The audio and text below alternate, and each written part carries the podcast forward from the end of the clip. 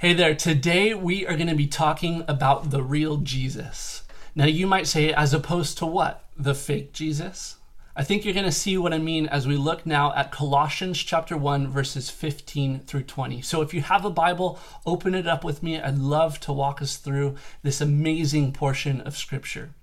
Now, we want to be reminded that Paul was writing to the church in Colossae. These are people that he had never met before.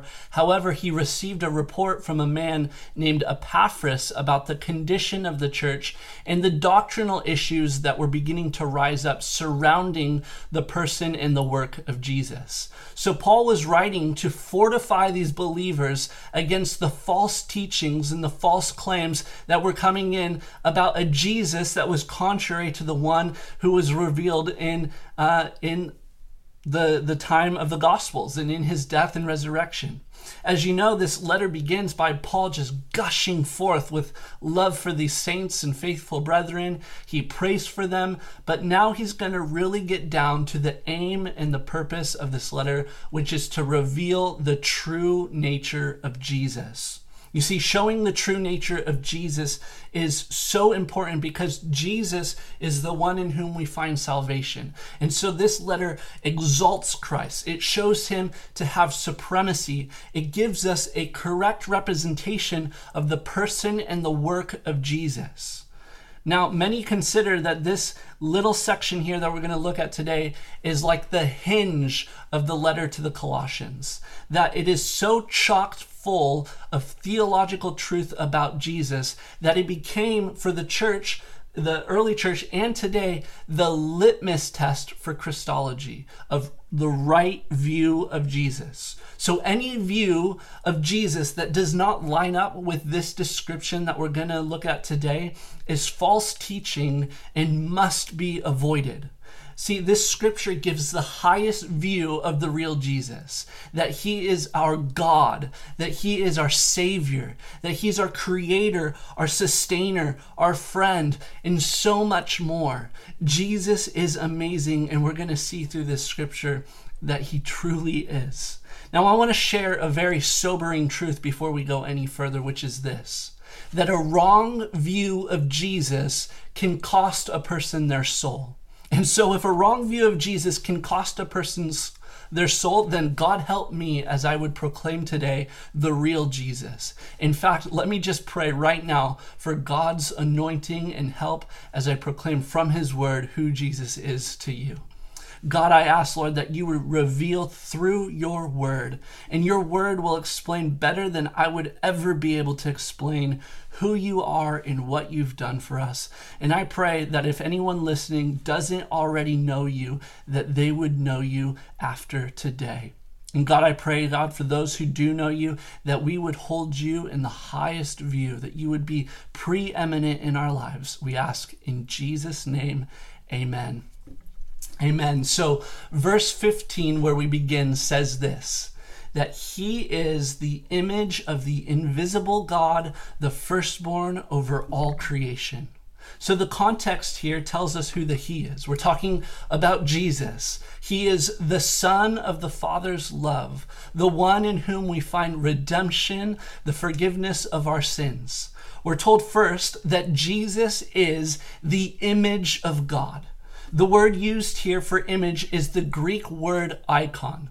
Now, I'm just going to tell you right now, I'm not a Greek expert, but my pastor told me something that will always stick with me. Even if I can't read or write in Greek, I certainly can still know how to read those who do. And so, in my studies of those who know this language, know the Greek, I found that this word icon, which is found both in the Old Testament, the Septuagint Greek translation, and the Greek New Testament, carries with it this idea of likeness, representation, and manifestation. So let's look at each one of those things. First, image insofar as it represents likeness. So Jesus is the exact likeness of God the way in which if you were to stand in front of a mirror, you're going to get what you're going to get. Everything that you are, you'll see in that mirror. And so, whatever uh, we see of Jesus, we also see the exact representation of God. And then the idea of representation, that Jesus represents God to us in the same way that a icon or a, uh, an inscription or a logo represents something to us. For instance, if you were to go on your smartphone, you have a whole screen full of icons, and each one of those little buttons represents something to you. You see the Instagram app and you know the logo, and it represents something to you. So it carries with it that idea. And the last way is manifestation. And this has to be my favorite one of the three ways that this word can mean is the idea of manifestation. This has the idea of revealing or making known. So when Jesus came from heaven to earth as a man, his life and his testimony was recorded in the Gospels. So we have the four Gospels where we see the actions and the words of Jesus. So when we're reading those stories, what it's showing us is that if we see Jesus being compassionate, it's showing us that God the Father is compassionate. If we see that Jesus was angry at injustice, it shows us that God the Father gets angry at injustice. Jesus fully represented God to us, God the Father and God the Holy Spirit, which we'll get more into in a little bit. Because here's the thing God the Father is not unknowable, but he is invisible. 1 Timothy 1:17 says that God is the king eternal, immortal and invisible. 1 Timothy 6:16 says, "He alone has immortality, dwelling in unapproachable light, whom no man has seen or can see." We're reminded in the Old Testament that if anyone were to see God, they would die. And this is all true of God, but what's also true of God is that He wants us to know Him. And He wanted us to have a, a, relationship with Him. Therefore, God went to the most extreme measure to manifest His love to us that He sent His only begotten Son, Jesus, into this world, taking on our likeness, the likeness of men. I mean, that's a profound truth that the likeness of God took on the likeness of men. And that's why the apostle John wrote in John 1:18, no one has seen God at any time. However, the only begotten son who is in the bosom of the Father has declared him. And then John 1:14 says that the word became flesh and dwelt among us and we beheld his glory, the glory as of the only begotten of the Father, full of grace and truth. And then Hebrews 1 3 says that Jesus is the brightness of his glory, the express icon, the express image of his person, and that he upholds all things by the word of his power. Jesus also prayed in John 17, 6. He said, I have manifested your name to the men whom you have given me out of this world. So Jesus was demonstrating and living out the very nature of the Father when he walked among us on this earth. Jesus pictured and personified the Father in every way. So while we cannot see God the Father or even God the Holy Spirit visibly because of his invisibility and his infinite glory, Jesus lowered himself. He humbled himself. He took on human flesh. And so that we could actually visually see him and understand God. And that's why the beginning of First John is so powerful when it says, uh, John says, I have seen with my eyes and I've handled with my hands the life that was manifested to us. That when Jesus was with his disciples, he actually showed them his deity, showed them that he is God and revealed to them who God is. That's why when Philip said to him, Lord, show us the Father, and it's sufficient for us. And Jesus said to them, Have I been with you so long, and yet you do not know me, Philip? And then he says this He who has seen me has seen the Father. So how can you say, Show us the Father? That's in John 14, 8 and 9. So looking at Jesus is going to give you exactly who God is and how you can know him. Here's something to consider. Paul explained that Satan's whole program is to blind us from seeing Jesus because Satan knows that Jesus perfectly manifests God to us. He says in 2 Corinthians 4 4 that Satan blinds the minds of the unbelieving that they might not see the light of the gospel of the glory of Christ, who is the icon of God. Now, most people don't have a problem with the fact that Jesus represents God to us, but they don't want to believe that Jesus is God Himself. And He is. Again, the scriptures are plentiful and clear that Jesus is God. Jesus is the Word, the Logos. He, he is, in John 1, it says, In the beginning was the Word, and the Word was with God, and the Word was God. And it wasn't just the apostles who identified Jesus as God, but Jesus himself claimed to be God. In John chapter 8, 56 through 59, Jesus has this encounter with the Jewish leaders, and he says to them, Your father Abraham rejoiced to see my day, and he saw it and was glad.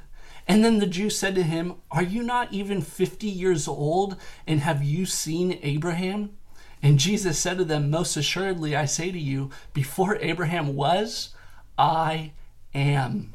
And they took up stones to throw at him.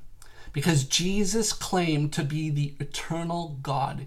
He took that title, the I am statement found in the Old Testament for Yahweh, and he claimed that upon himself.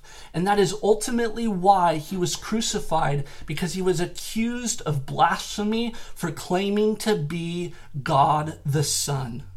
The fact that God would become a man was a stumbling block for the Jews that totally tripped them up. But that is how God chose to reveal himself. God chose to come in the likeness of men and die on a cross and be raised from the dead to show us who he truly is.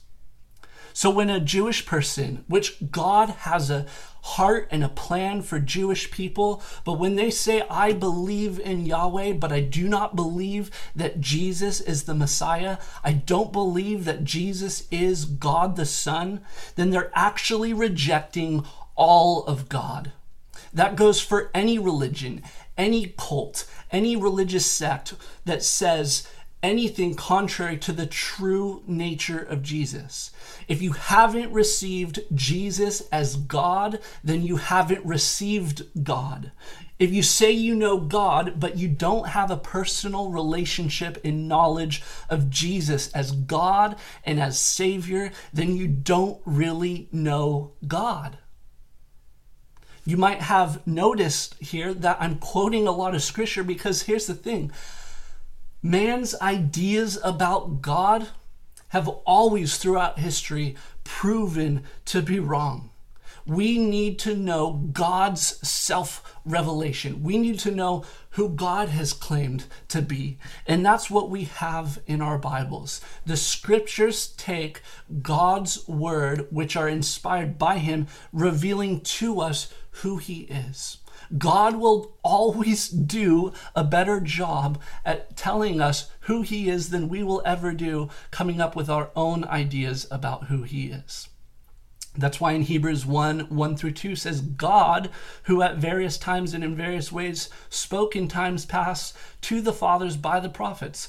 God spent that whole time in, in the Torah, in the Old Testament, revealing who He is. And He was revealing Jesus through all of that.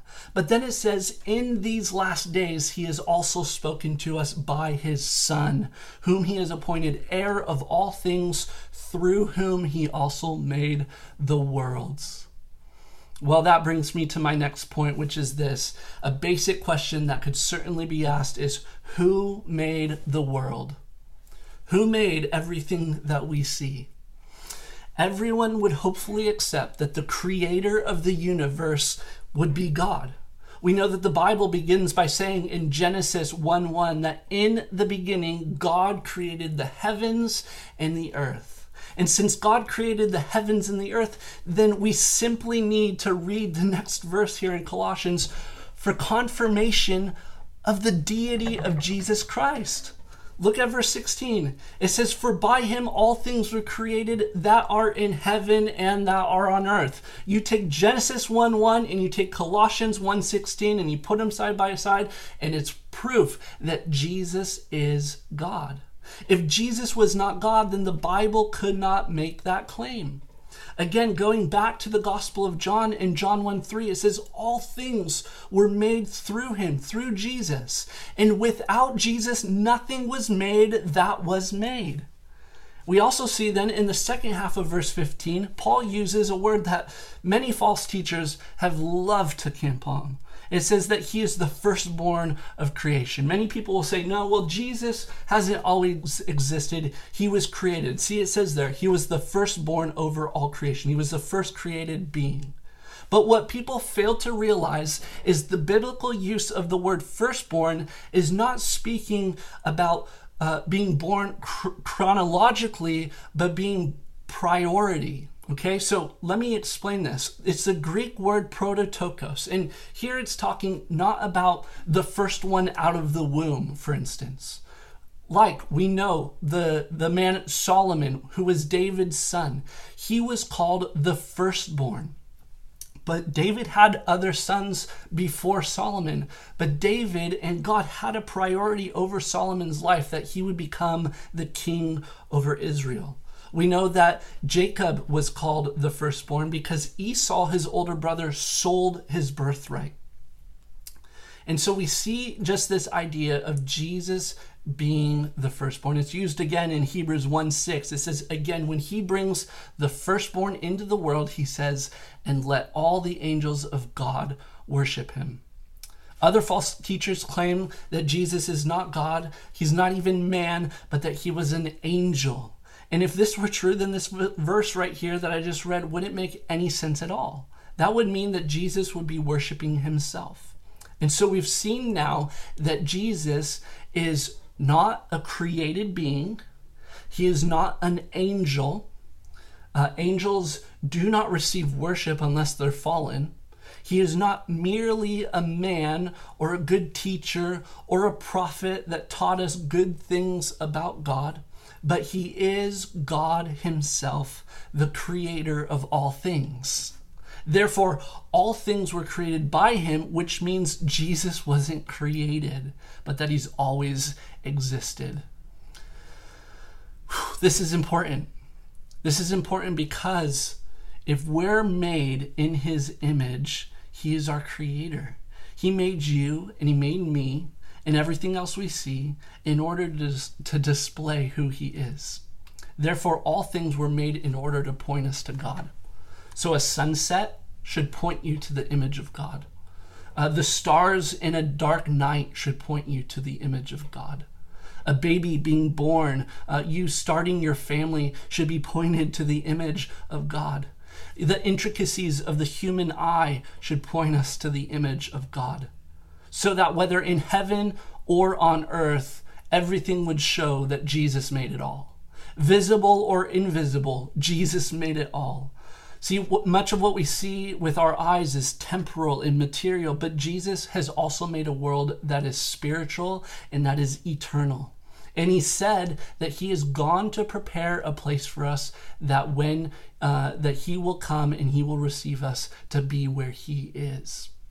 So he made thrones and dominions and principalities and powers. All things were created through him and for him. Paul saying, land, skies, angels, humans, Jesus made it all and he has control over it all. He's got control over every human government and hierarchy. Jesus is in control of it.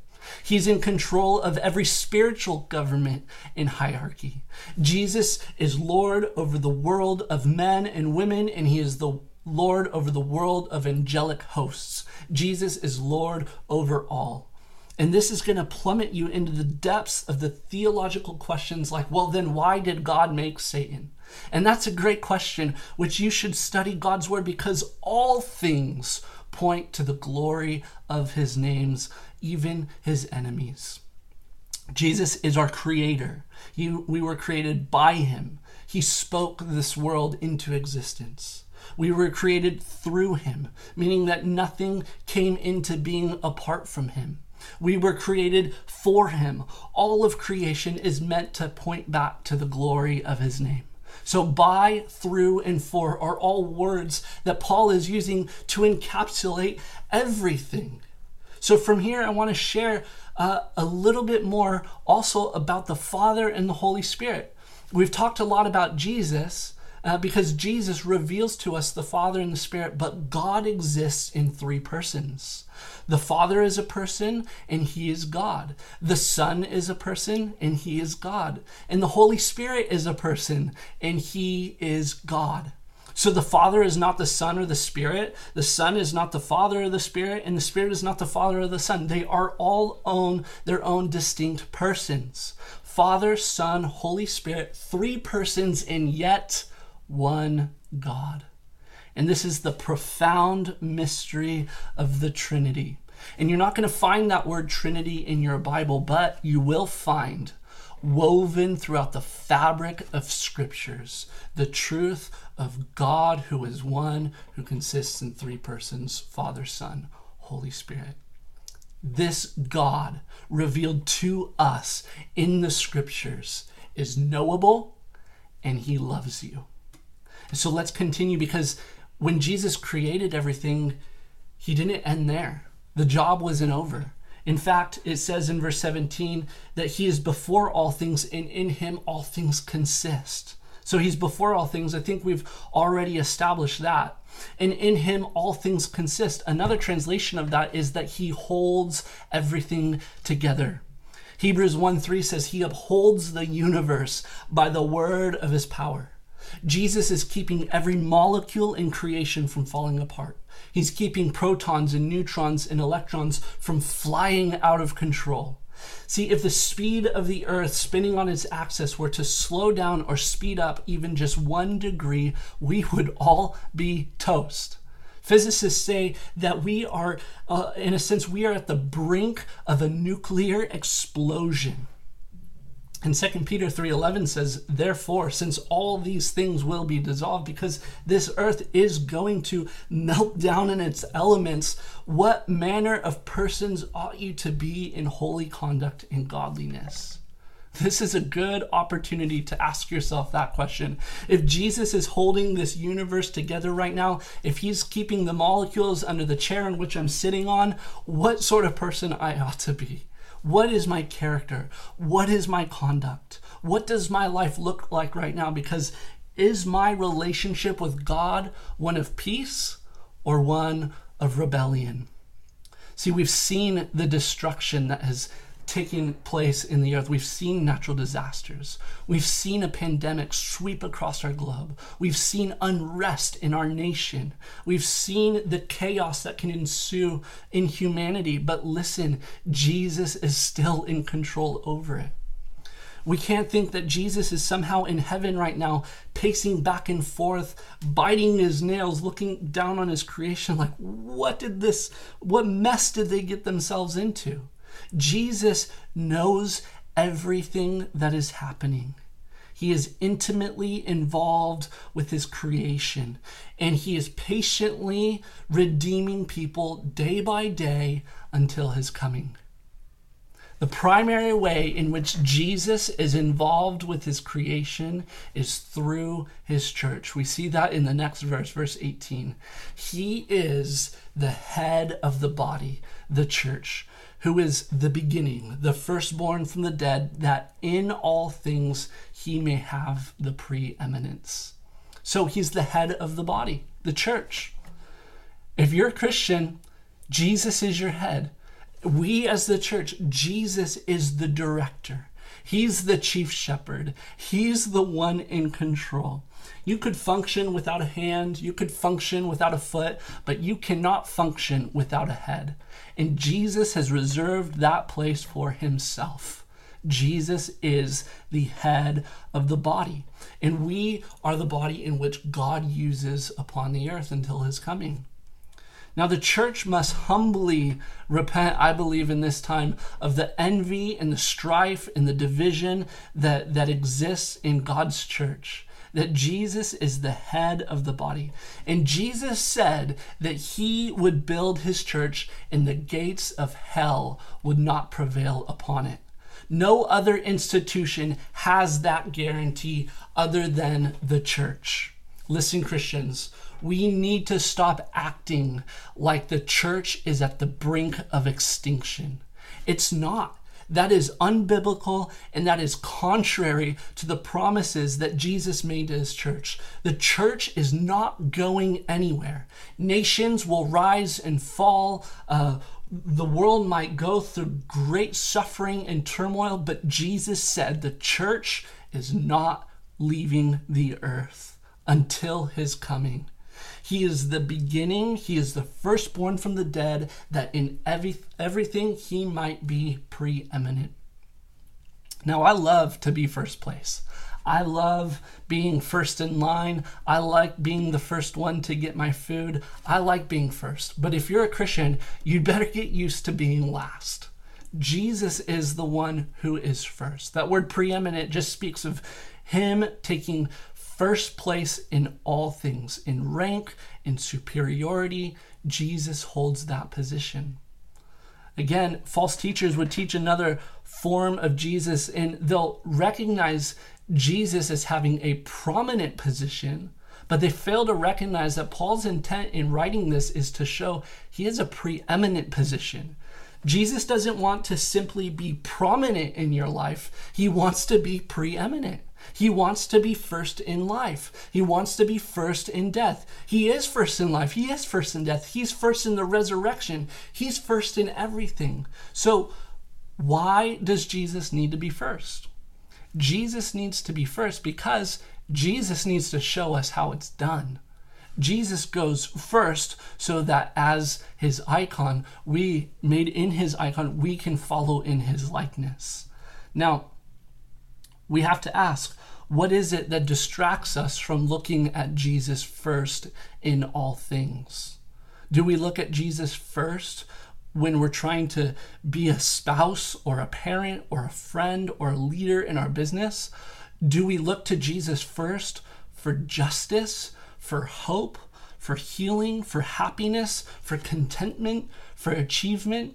Do we look to Jesus first before we look to any other person, no matter how great or noble of a leader they might be? We need to look at Jesus first in everything. Again, Jesus doesn't just want to be prominent in your life, he wants to be preeminent.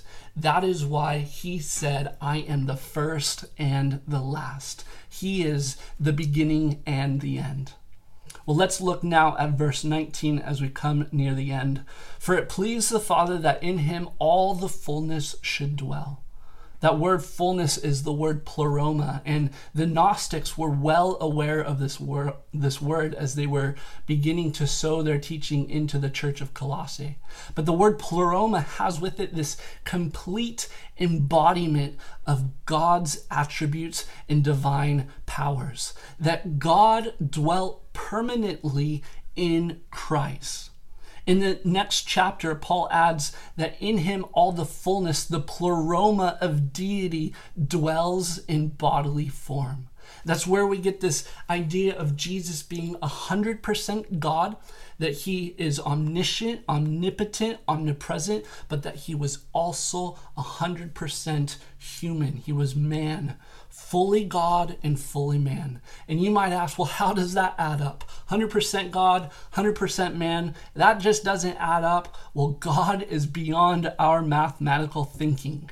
So God was happy. He was pleased to send his son to the earth in the incarnation to be the image bearer of himself, to show us who God is. So the fullness of God dwells in Jesus.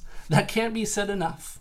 Verse 19 and 20 says, For it pleased the Father that in him all the fullness should dwell, and by him to reconcile all things to himself, by him, whether things on earth or things in heaven, having made peace through the blood of his cross.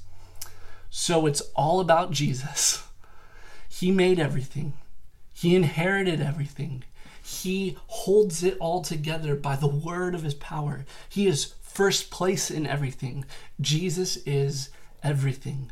And so, since it's all based on Jesus, then we should understand that if we're going to be reconciled in our relationship to God, then it's going to happen through Jesus. It says here in Colossians 1:20 that he made peace through the blood of his cross. When God wanted us to know who he was, he came to this earth in the form of a man. And when God wanted to save us from the penalty of our sin and our rebellion against Him, He paid the price of that penalty of our sin by dying on a cross in our place. The story of God climaxes at the cross. Every one of us has rebelled against God, and we need a Savior, and God has made Himself that through Jesus. God knows no other way to express his love toward you than what he did by sending his son Jesus to die on a cross and to be raised from the dead. There's no other way that God could show you how much he loves you. So Romans 3:23 says that all have sinned and fallen short of the glory of God. Isaiah 59 2 says, Your iniquities have made a separation between you and your God. So if we die in our sins, we will be separated from God. For Romans 6:23 says the wages of sin is death. But if we allow Jesus, this beautiful Jesus, to bring peace between us and God through his blood on the cross, then we will have everlasting life. Our image, which has been marred by sin, will be restored. John 3:16 says, "For God so loved the world that he gave his only begotten son, that whosoever believes in him would not perish, but have everlasting life." God demonstrated his love to you, and while we were still sinners, Christ died for us. He's made peace through the blood of his cross. Will you receive Jesus? and enter into that peace today if you haven't yet. Let me remind you that Satan is doing everything he can, even in this moment, to blind you from seeing the light of the gospel, of the glory of God in the face of Jesus. Because Jesus is the image of God, he's doing everything he can to veil that truth from you. But when Jesus shines his radiant light upon you, which he can do through a scripture like this, you can know him. You can have a relationship with him today if you simply repent of your sins and turn and trust Jesus with your life. Don't just have him take a prominent position, allow him to have the preeminent position in your life. He is God, He is Lord, He is Savior, and He loves you, and He wants you to know Him. God bless you.